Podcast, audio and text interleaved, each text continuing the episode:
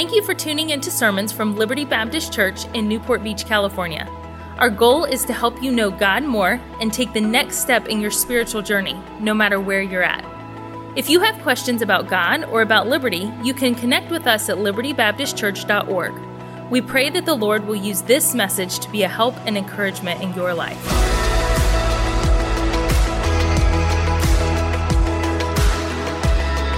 You ever struggle remembering things? You walk into a room try to remember why you walked in. Pick up your phone. It's, this is the, my big one. I pick up my phone to send myself an email. I email myself all day long. Might sound weird, but that's how, that's my, my, my uh, information capturing tool. And then when I get to my office, I put it in the right spot in my um, task and, and management and time management systems.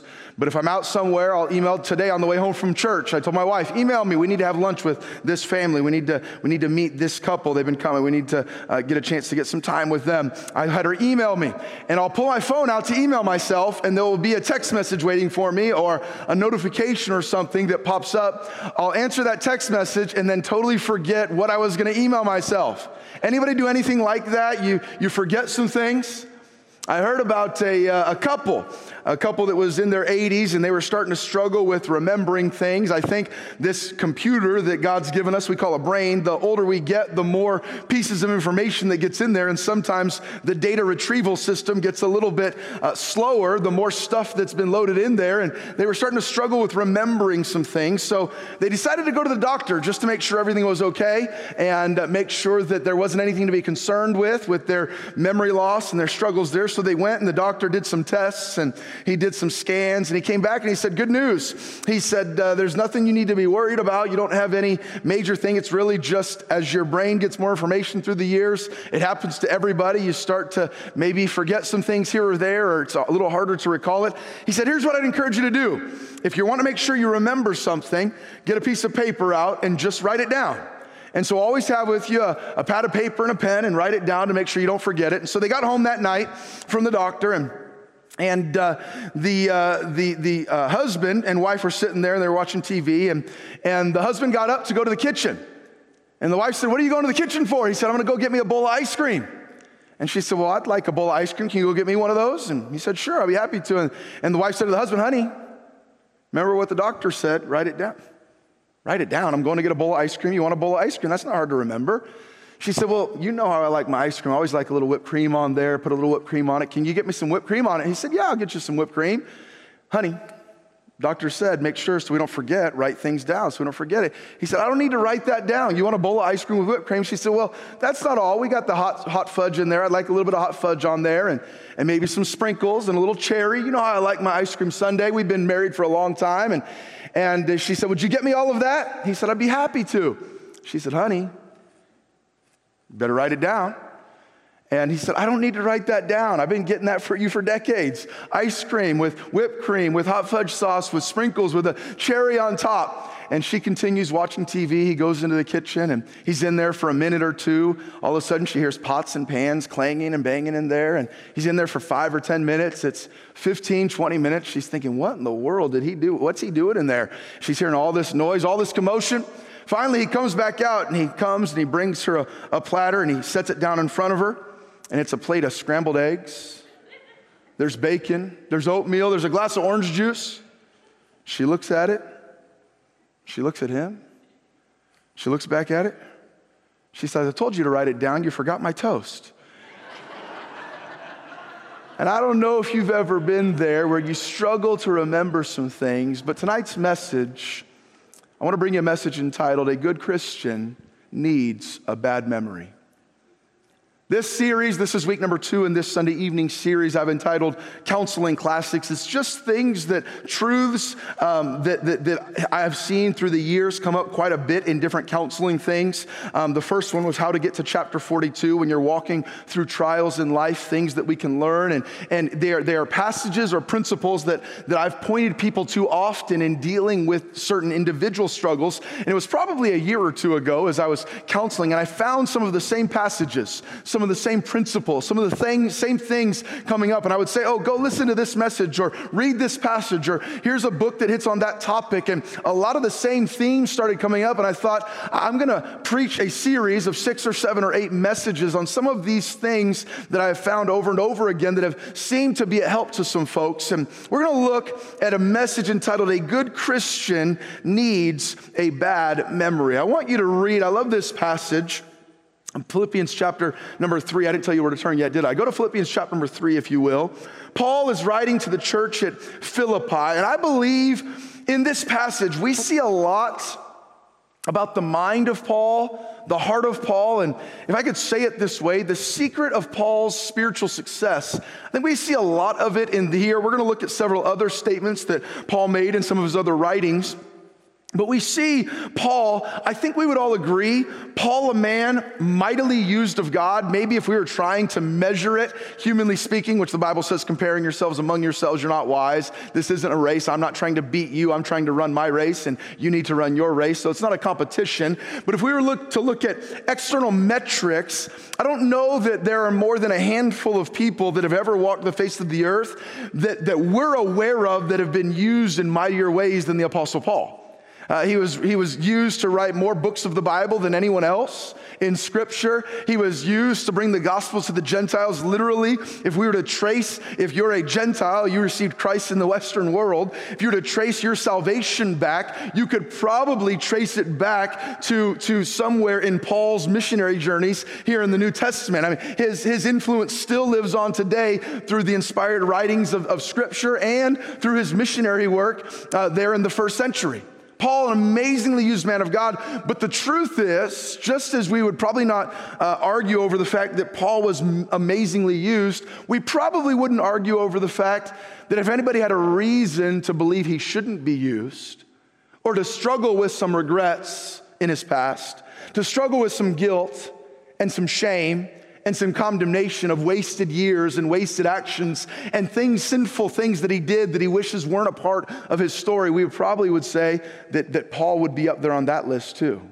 We're going to see some things from Paul here in this passage and a few other, uh, other verses that I'll, I'll bring to you tonight about how is it that a man with the past that he had was able to be used in the ways that he was. Philippians chapter number 3, beginning in verse number 10. Would you read verse 10 aloud with me? Ready? Begin. That I may know him and the power of his resurrection and the fellowship of his sufferings, being made conformable unto his death. I think that first phrase, those first five words, really gives a little bit of the secret of Paul's success. His whole life was about that I may know him. That's my purpose. In another place, he said it this way that in all things Christ might have the preeminence.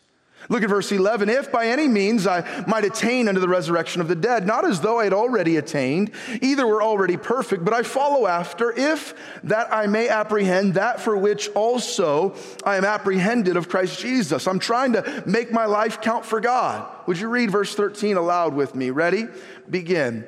Brethren, I count not myself to have apprehended, but this one thing I do Forgetting those things which are behind and reaching forth into those things which are before, I press toward the mark for the prize of the high calling of God in Christ Jesus. Verse 14 shows us another secret to his success, if you will. He had a target, he knew why he was on earth.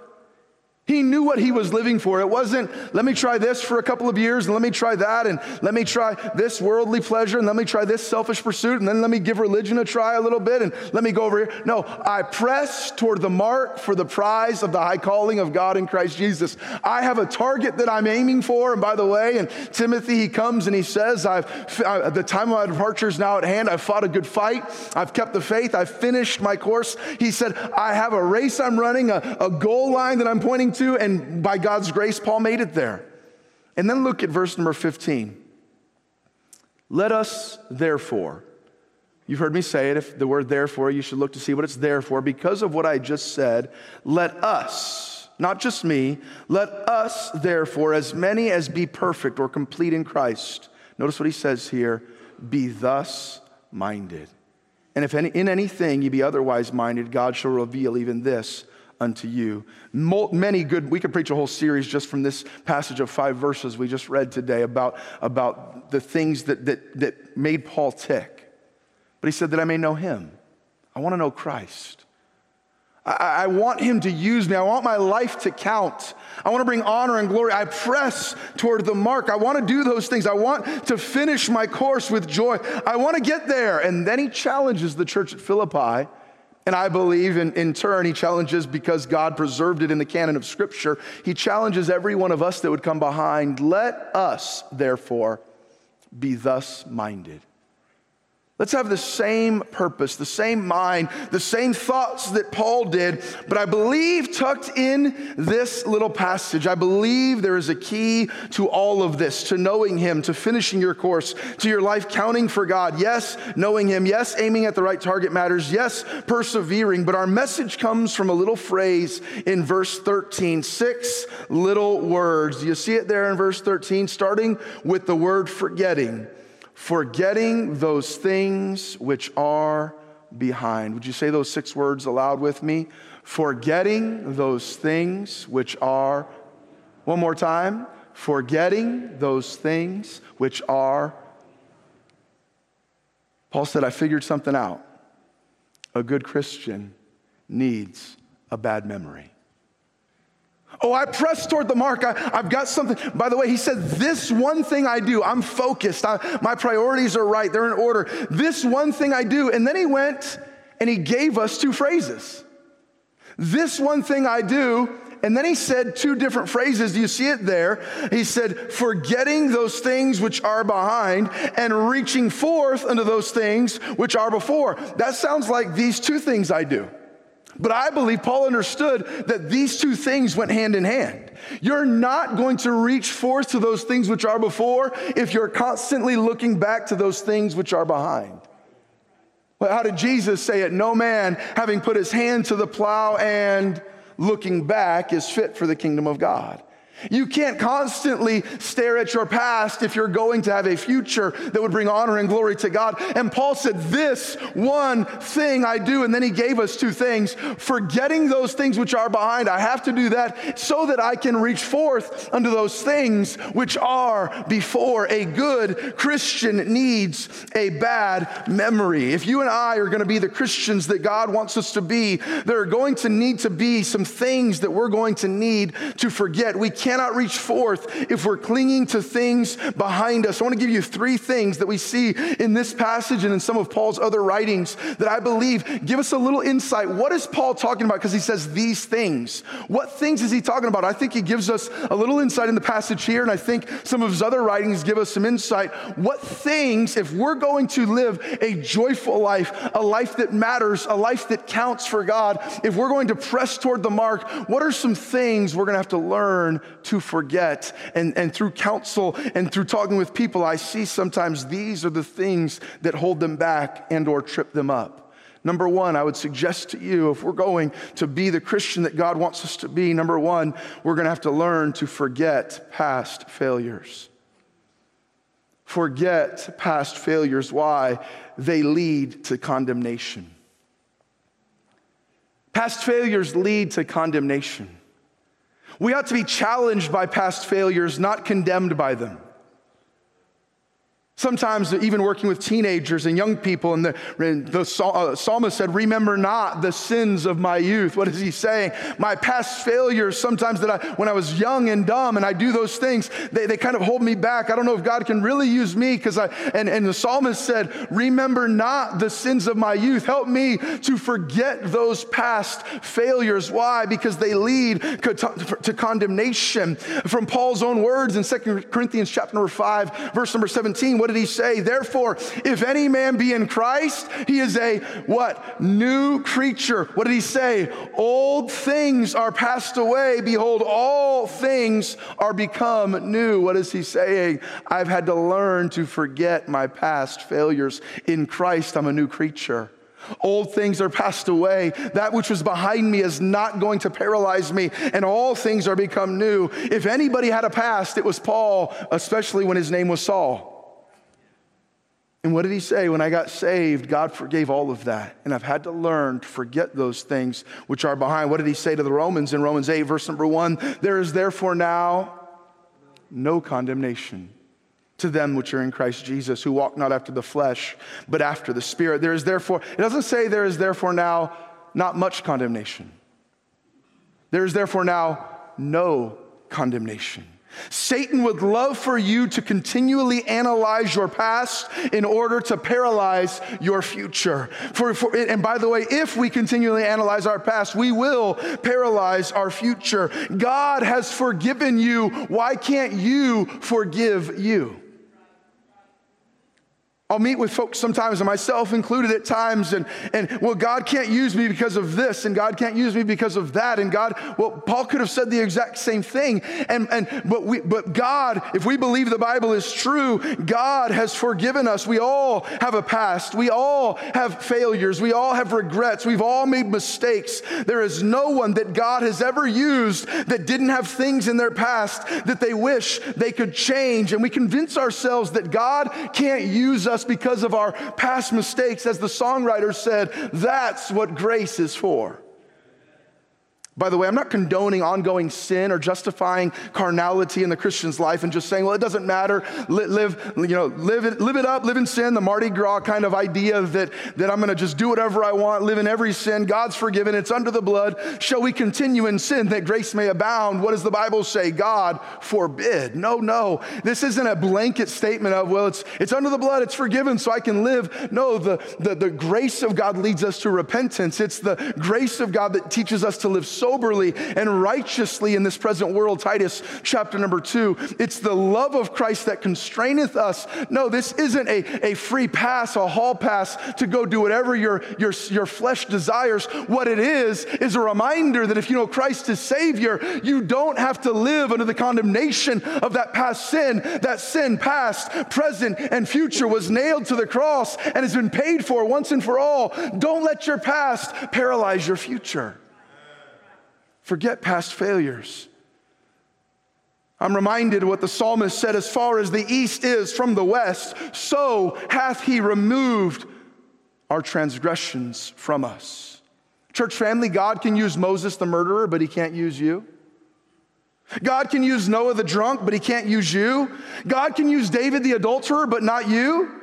He can use Peter the denier, but not you. He can use Paul the persecutor, but not you. Paul, who said, I'm the chiefest of sinners. Oh, wretched man that I am. And we look and say, Paul is a hero of the faith. And you know what Paul said? Paul said, I'm the chief of sinners. Oh, wretched man that I am. The stuff I want to do, I don't do. The stuff I don't want to do, I do. Who shall deliver me from the, the body of this death? Who shall deliver me from this? Paul struggled with his own sin and with his own past. But you know what he said in Philippians chapter number three? He said, said, forgetting those things which are behind, I can't do anything to change what I did yesterday. I can only change where I'm looking and where I'm going today and tomorrow.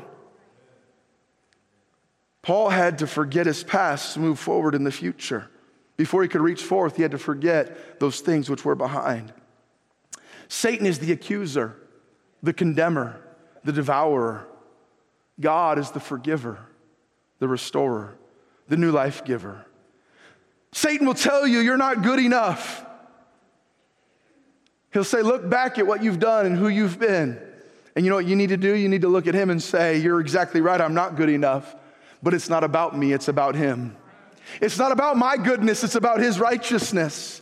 It's not about my messed up works, it's about His finished work.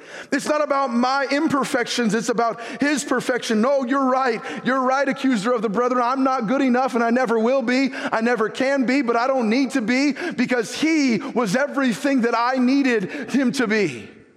It's about the righteousness imputed of Christ that's imputed in our lives. And so, what is it in your past that you're allowing to define your present and your future?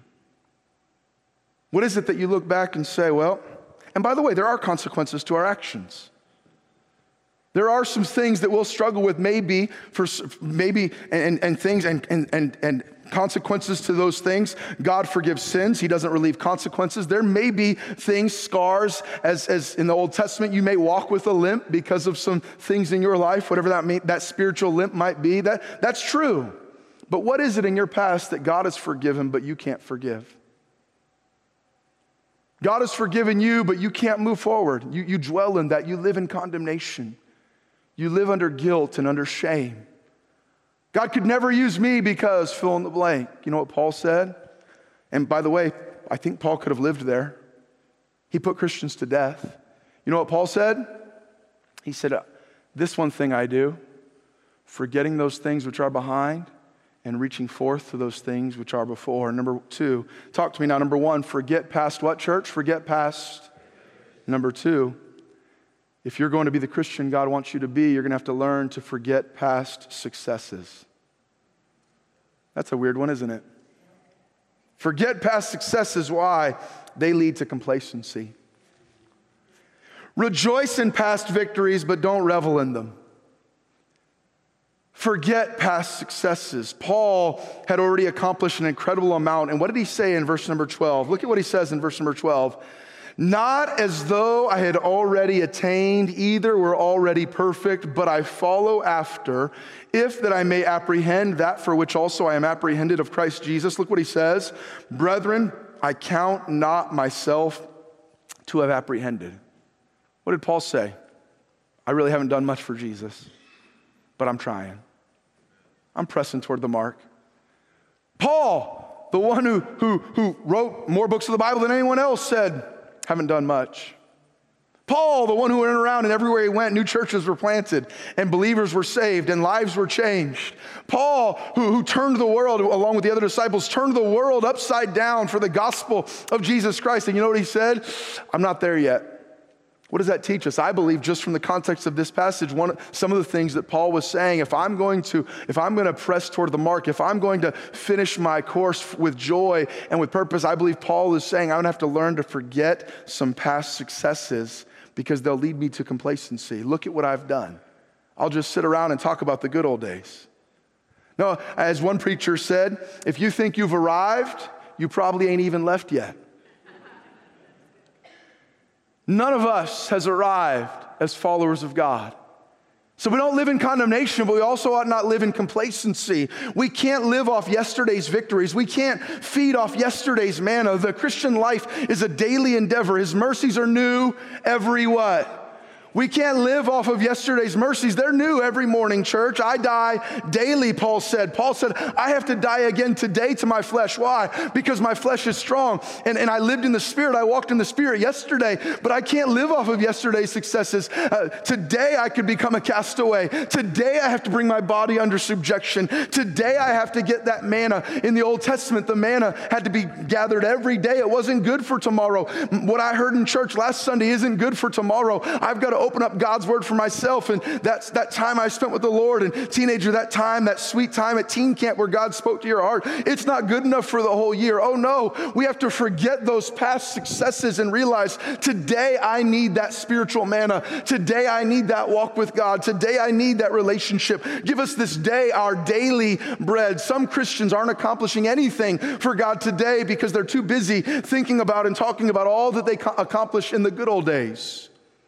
If you have life and breath, God wants you to be fruitful and profitable today. Well, I used to sing in the choir and I used to lead folks to Christ and I used to give to special offerings and I used to be faithful. I used to serve. A good Christian needs a bad memory, not as though I had apprehended. Neither were already perfect. I count not myself to have apprehended. I have not attained. Oh, did God use me to make a difference a year ago or five or 10 or 20? I'm going to go ahead and rejoice in those past victories if I saw God work in a great way in and through my life, uh, whenever that was, I'm going to rejoice in that, but I'm not going to revel in that. I'm not going to sit around and just, well, I, I've done my duty, I've done my time. If we're still here, He's still given us time and He wants us to make an impact for Him. He's not done with you yet.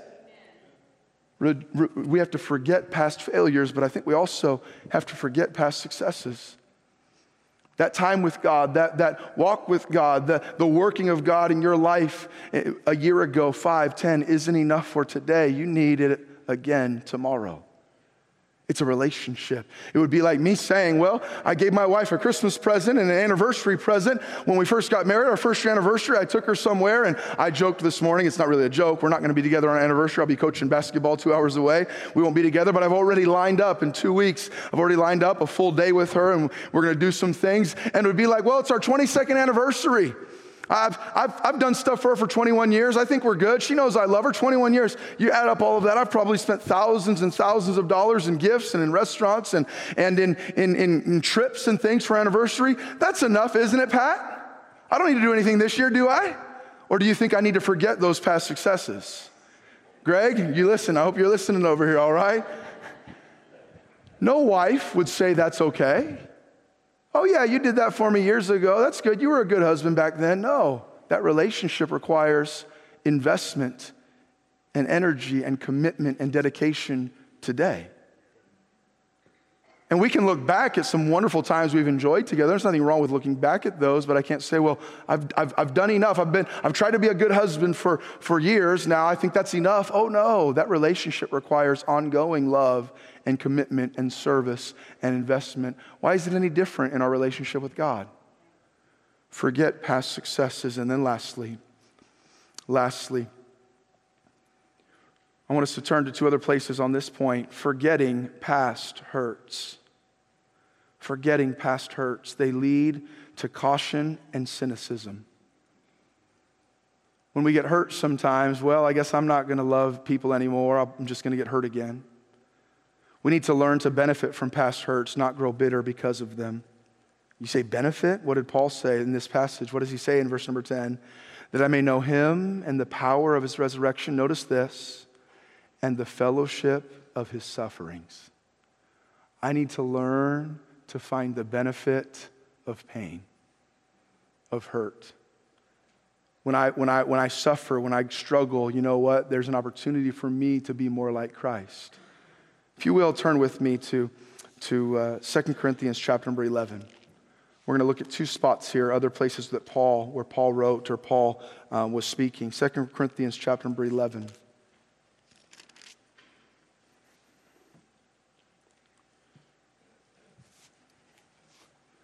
What is Paul saying when he says, forgetting those things which are behind? Notice what he says in 2 Corinthians. What did he experience in living for God? Sometimes we allow our past hurts to cause us to put up a wall and stop living for God. Well, I got done wrong by a pastor. And by the way, I'm not minimizing that. There are people in this room, I, have probably done some people wrong, but there are people in this room that have been done in, in maybe criminally way, criminal ways wrong by a pastor or a, a spiritual leader. I can't trust pastors anymore, or I can't trust Christians, or I can't live for God. God did me wrong. He didn't answer that prayer. What had Paul gone through? Look at what he says in 2 Corinthians chapter number 11, verse number 23. Are they ministers of Christ? I speak as a fool. I am more. He says, I speak as a fool because he said, I'm bragging on myself, which is a, a dumb thing to do, but I'm just trying to tell you my testimony. In labors more abundant, in stripes above measure, in prisons more frequent, in deaths oft. I don't know that that would describe any of our Christian journeys. Of the Jews, five times received I 40 stripes, save one. I'm not trying to be humorous. I don't know of anybody, I've never personally, I know there are people in other countries, I've never personally met a Christian that has received a scourging or, or a beating for their, for their witness. Verse 25, thrice was I beaten with rods, once was I stoned, thrice I suffered shipwreck, a night and a day I've been in the deep, in journeyings often, in perils of water, in perils of robbers, in perils of mine own countrymen, in perils by the heathen, in perils in the city, in perils in the wilderness, in perils in the sea, in perils among false brethren. This thing of following God doesn't sound like very much fun in weariness, in painfulness, in watchings, in hunger, thirst, fastings, cold, nakedness, beside those things that are without, that which cometh upon me daily, the care of all the churches. This thing of following God is a life of some real burden, some real pain, some real hurt, some real disillusionment. Am I become your enemy because I tell you the truth? The very people that I gave my life to have turned their backs on me. Those that I served with, co laborers, have forsaken me, Paul could have said. And yet, you know what Paul said? Forgetting those things which are behind What was he talking about? I think when you read that passage and some of his other writings, Paul was saying, I've had to learn to forget past hurts because if I don't, I'm going to put a wall up and I'll never serve joyfully again. Uh, he, he said, forgetting those things which are behind, he had to learn to forget past hurts. Look in Acts chapter 20, the last place we'll turn. I want you to see Paul, what he had to say here. Acts in chapter number 20, beginning in verse number 18. Paul speaking here in Acts chapter number 20, in verse number 18. And when they were come to him, he said unto them, You know, from the first day that I came into Asia, after what manner I have been with you at all seasons, you know how I served you from the first day you met me. Here's what I've tried to do, verse 19 serving the Lord with all humility of mind and with many tears and temptations which befell me by the lying in wait of the Jews. I've been done wrong, I've been hurt.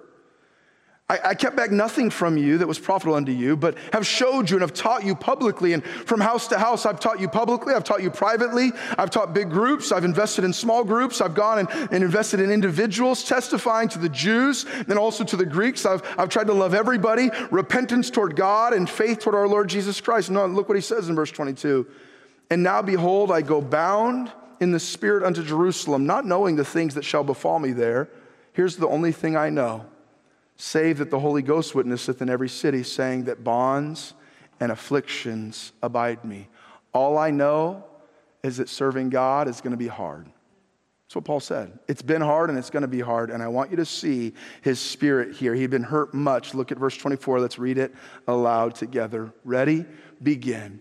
But none of these things move me Neither count I my life dear unto myself, so that I might finish my course with joy and the ministry which I have received of the Lord Jesus to testify the gospel of the grace of God. Here's what he said All I know is I've been hurt and I'm gonna be hurt, but none of these things move me. Neither count I my life dear unto myself, so that I might finish my course with joy. He's just rephrasing what he said to the church at Philippi this one thing I do, forgetting those things which are behind, reaching forth into those things which are before. I'm going to forget the past hurts so that I can finish my course with joy. By the way, may I say, you only get to do one of those.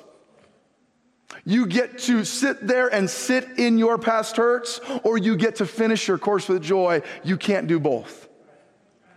You get to sit around and think about how you've hurt people and how people have hurt you. And by the way, if you live for any length of time, you will be hurt. You have been hurt. You will hurt people. It's unavoidable. But the only way to finish with joy is to forgive and forget your hurts. When you're hurt, it's natural to grow cautious and cynical. Put up a wall of protection uh, so you're not hurt again. We'll be careful about ever loving or helping others for fear of being hurt. We must get past this because we will not be able able to finish our course with joy. We're gonna, if we're going to do that, we're going to have to learn to forget some things. We must get past it. Sometimes people get hurt at church and they quit. They get hurt at home and they leave. They get hurt by a friend and they put up a wall. They get hurt by family and they run. Those that Paul had led to Christ went astray, but what did he do? He kept leading people to Christ. Those that he preached to turn on him, but what did he do? He kept preaching to people. Those that he loved, they falsely accused him, but what did he do? He kept loving people. And by the way, you say, well, you don't know what I've been through. I don't, but I know what Paul had been through. And he said, none, none, not some, not a few, none of these things move me. Neither count I my life dear unto myself so that I might finish my course course with joy. I can sit around and be justified in my bitterness, in my cynicism, in my criticism because of who hurt me, or I can finish my course with joy. I can't do both. If we're going to finish our course with joy, we're going to have to learn to forget some things. Past failures. Why? Because they lead to condemnation. Be challenged by them, convicted by them, not condemned by them. Past successes, they can lead to complacency. Rejoice in them, don't revel in them. Past hurts, they can lead to caution and cynicism. That's a, ter- cynic- a cynical, being cynical as a Christian is a terrible place to live. Benefit from them, don't grow bitter from them. What did Paul say? Continue on, continue thou in the things which you've learned, Timothy. Press on, press toward the mark. And by the way, what do we say in the American culture? We say we need to learn to forgive and Forgiven what? And I just told you three things you need to forget. Here's the reality humanly speaking, it's not possible. We say forgive and forget. But there's no magical pill you take that makes you forget. Now, sometimes the way the brain works, that, that there are some times where there are major trauma events that your, your, your brain might kind of block out or black out or forget, but you don't get to choose those things. There are things in your life and in mine that, that we've done to others or others have done to us. There are some past failures that we've done. There are some past successes. There are some past hurts that you say, Pastor, I agree with what you're saying. For, that sounds great, for getting those things which are behind, but I can't. It's a part of my story, it's a part of my life. By the way, the one who said, forgetting those things which are behind, you know what he mentioned in his letters? He mentioned some of his past failures. He mentioned some of his past successes, and he mentioned some of his past hurts. We read some of them tonight. He talked about some of the bad things that he did. He talked about some of the good things that he did. And he talks about some of the bad things that people did to him. And then he said, forgetting those things which are behind. So, what does that mean when we say a good Christian needs a bad memory? What does Paul mean when he says forgetting those things which are behind? Well, what the Bible says about our sins, God said, Your sins, your iniquities will I remember no more. Well, God is all knowing, He's omniscient. Does that mean that he's a, a, senile grandpa up in heaven that can't remember things? He forgot where he, I'm not trying to be irreverent, he forgot where he put his keys? Is, is that what that means? He remembers them no more? Oh no, the idea of forgetting doesn't mean that it's no longer in our brains. We can't erase those things. Here's what it means it means we choose not to dwell on. We choose not to continually bring to the forefront of our minds. When God says our sins and our iniquities will He remember no more, I, He chooses when He looks at us not to see our failure, but to see the righteousness of Jesus Christ. Does that mean that God is a forgetful God that doesn't know what we did? Oh no, but He has chosen His almighty, infinite power and wisdom for, for those that have been saved. He has said, I'm not going to hold that over your head. I'm not going to bring that to the forefront as far as the east is from the west, so far have I removed your sins from you. And when I say, forget your past hurts and forget your past failures and forget your past successes, that there's no magical way that whoever hurt you deeply, you just tomorrow wake up and say, Oh, I, I never got hurt deeply. Oh, no, that's not possible. What it does mean is that we don't choose to continually dwell on those things. And I think it's why he put those two together. I have a choice.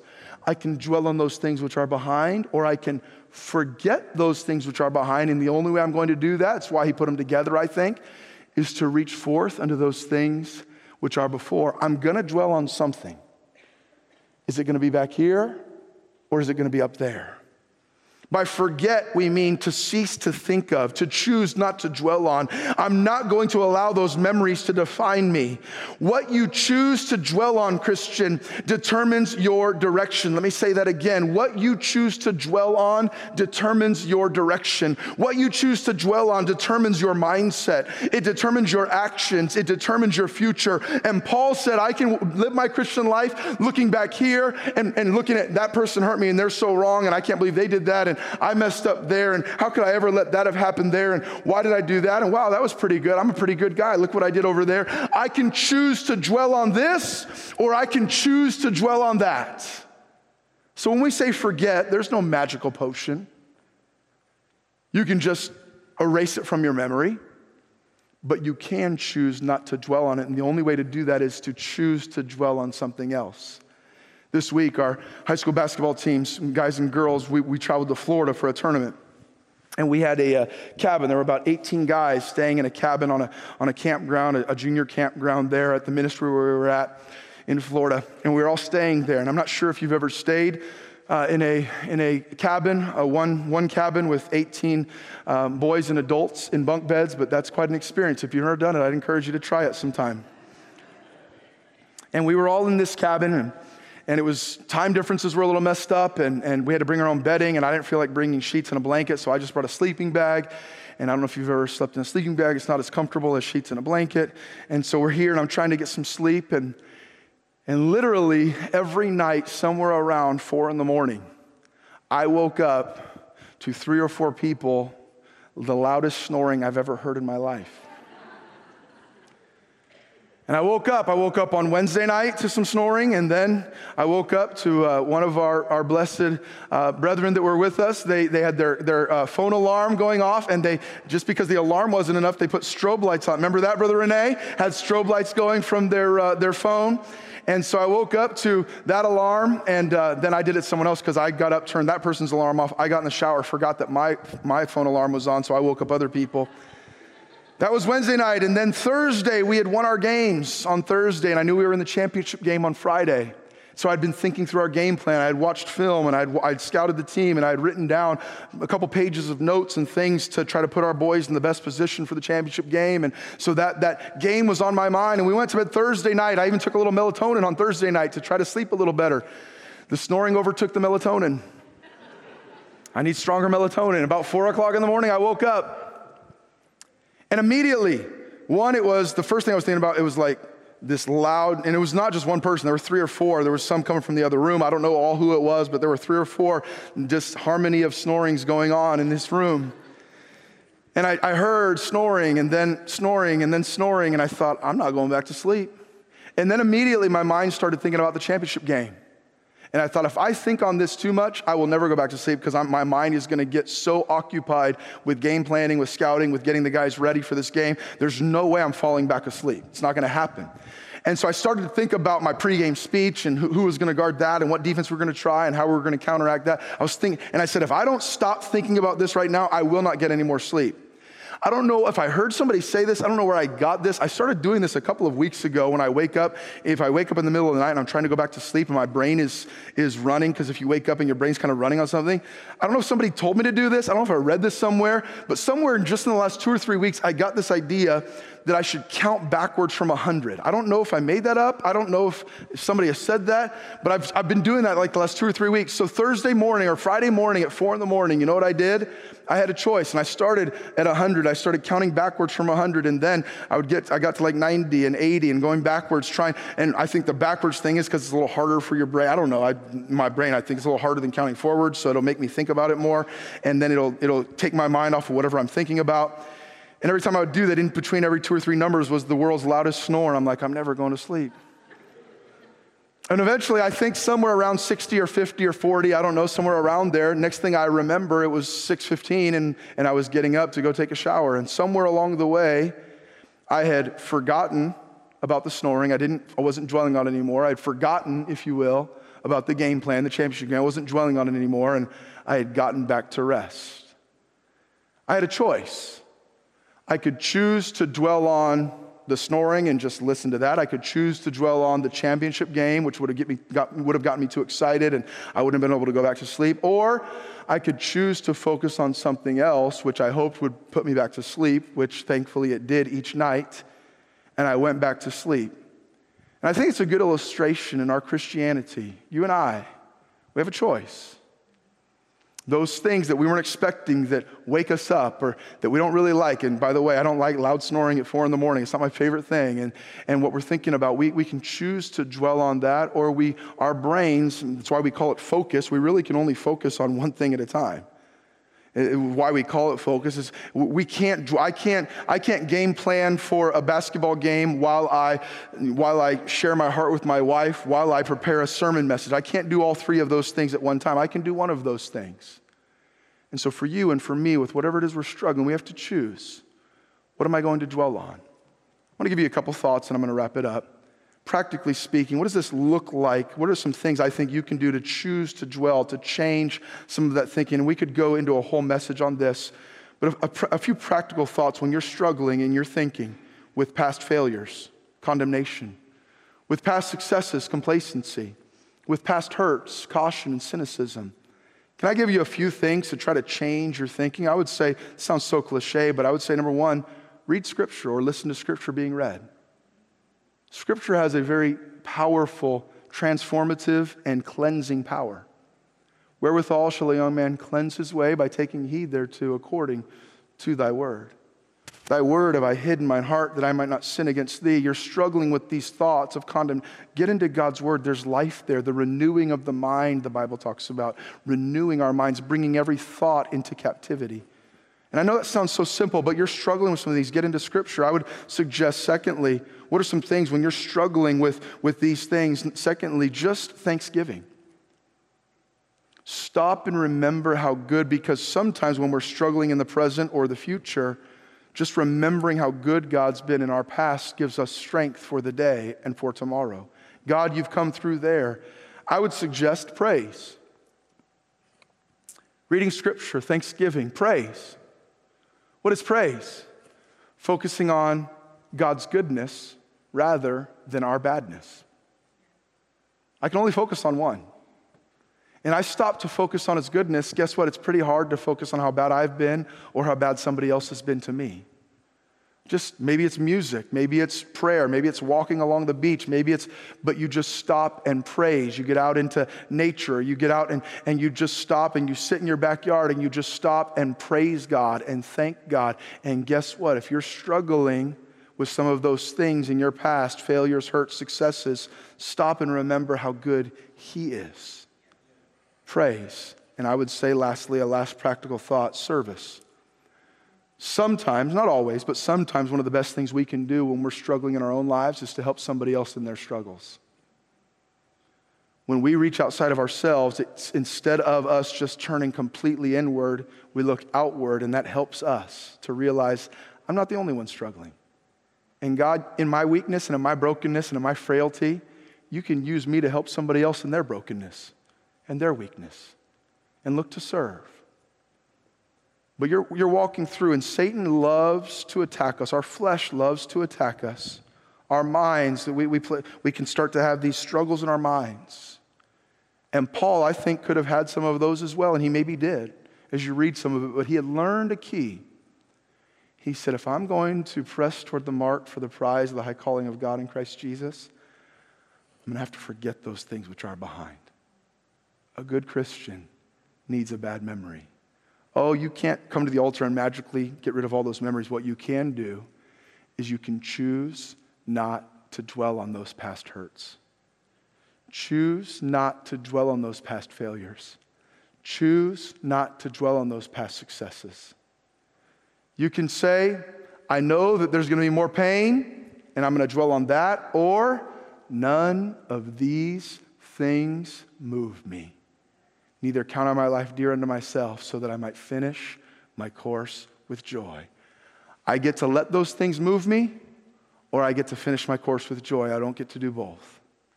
What are you struggling with? May I challenge you to choose? What, what does Paul say in another spot? Whatsoever things are pure, lovely, good report, worthy of praise, whatsoever things are true, think on these things.